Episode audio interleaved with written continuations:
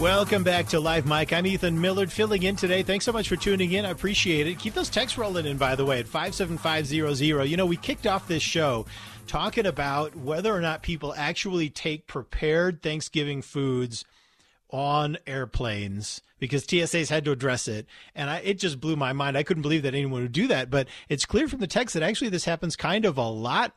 Um, here is one text. It says, We used to cook a turkey cook a turkey and a roast, freeze them, pack them in a suitcase, and they would still be frozen when we arrived at our timeshare in Mexico. So there you go. There you have it. And of course, I already read you that uh, that text from the person who had to stir in the gravy into their potatoes because the gravy was too liquid. TSA wouldn't let it on.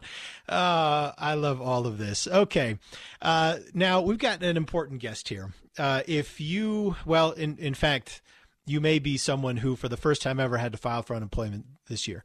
Uh, it's happened to a lot of people. A lot of people, for the first time, have had to do this, and you may have felt when you went through that process of of applying, you may have felt like maybe you were a little surprised that the process was a little more robust, like they didn't need, ask for a little more info, uh, and that maybe this was something that someone could do uh, instead of you for fraudulent purposes. And unfortunately, that, that does happen.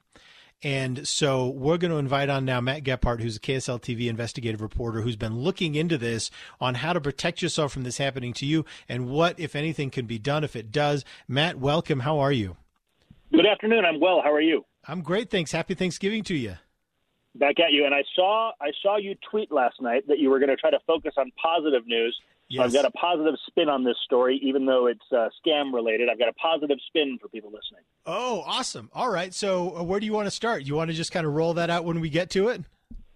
Well, uh, sure. Okay, all right. Well, then let me let me hit you with uh, with my first question here, and, and that is walk us through the process of of how someone, a fraudster, might claim Social Security benefits for a Utah and steal that money away for them. How does that work? It seemed fairly simple to me when I re- when as I read about it in your article. Yeah. Um, so uh, not Social Security benefits I we're talking about here, but uh, unemployment uh, benefits. Yes, unemployment. Thank you. Yes.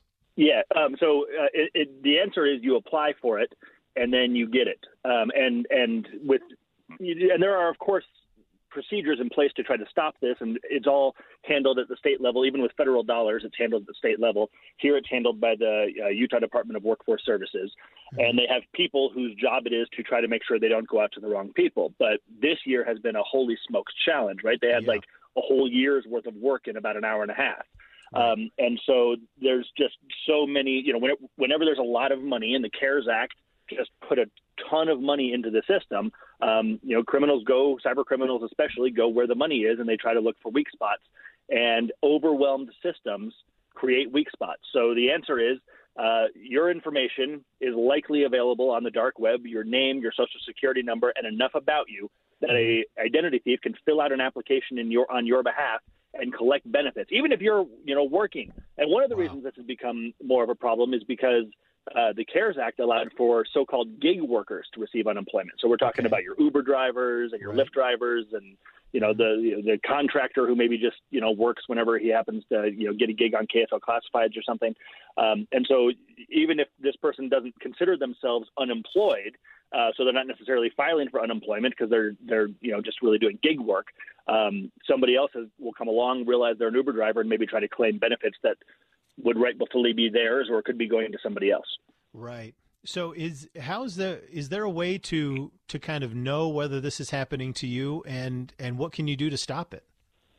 Yeah, so there, that's the hard part is once so here's the good news. The good news is if you remember the reporting that you know you did on KSL News Radio and, and we did on KSL TV early on in this thing, it was you know in the March April timeframe there were a lot of really frustrated people because it was like I've lost my job, I'm unemployed, I've been furloughed, and I can't get my benefits. These people are these bureaucrats are taking forever. They're mm-hmm. you know I'm I'm I've been waiting now a month. They tell me it could be another month, and so people were really frustrated.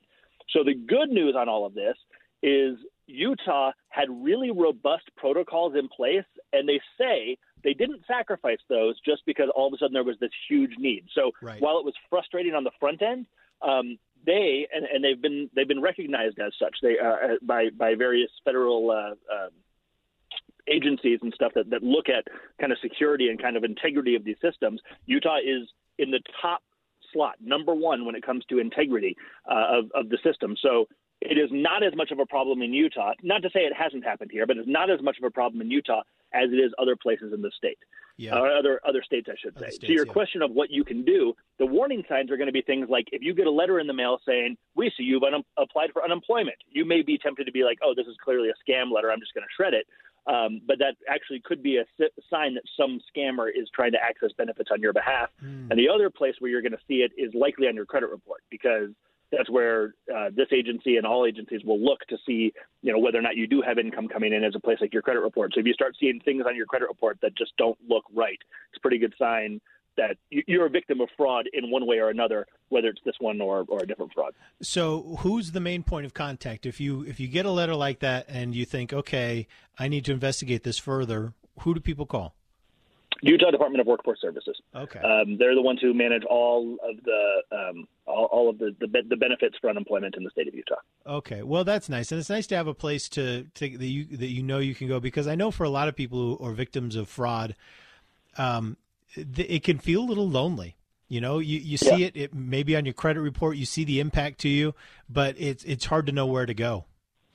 Yeah, well, and when you're a victim of fraud, um, yeah, it, it is it is incredibly overwhelming, and it can be just such a time suck. Even though there are laws in place that will mostly have you not being out money. Uh, for example, in this case, you know, if just because some guy comes along and claims your unemployment benefit, or if some identity thief claims your tax return, you know, next year in advance of you, that doesn't mean you won't ever get the money. It just means you're gonna have to jump through more hoops and it's gonna be more of a hassle and probably yeah. take some more time. Um, it can certainly be overwhelming, but in this case, again, the silver lining of all this is the state of Utah is, is really robust in yeah. in whacking back these cyber criminals in this particular system, and they're eager to take calls if they do think that if you do think you're potentially a victim of this. Yeah, well, and we want those rules in place. It sounds like they might just need a little more manpower when things like this happen, where we have a surge of, of filings. All right. Uh, yeah, uh, well, and they yep. got it, and they got it. I mean, they added Good. people, no matter, no question about it. But it was, it, you know, it just it was so much work so fast. It was just such yeah. an un- unbelievable year, as you know. Yeah, yeah. It just, it, you're right. That springtime was just unprecedented. All right. Matt Gephardt, KSL TV investigative reporter. Matt, thanks so much for doing this. Well, keep that in mind. If you have a problem with that, call Utah Department of Workforce Services. Thanks, Matt. Have a great holiday. Yeah. Yeah, you too, pal. Uh, when we come back, uh, we're going to do some Zen headlines. If you know Nightside Project, you know we love Zen headlines. We're going to keep this relentlessly positive the rest of the show as much as is humanly possible. So stick around because I've got a Nightside Animal Kingdom. So if you love good animal stories, I've got them for you in that classic Nightside Project style. Stay tuned. I'm also going to give credit for, to some people on social media that submitted these stories. We'll be right back.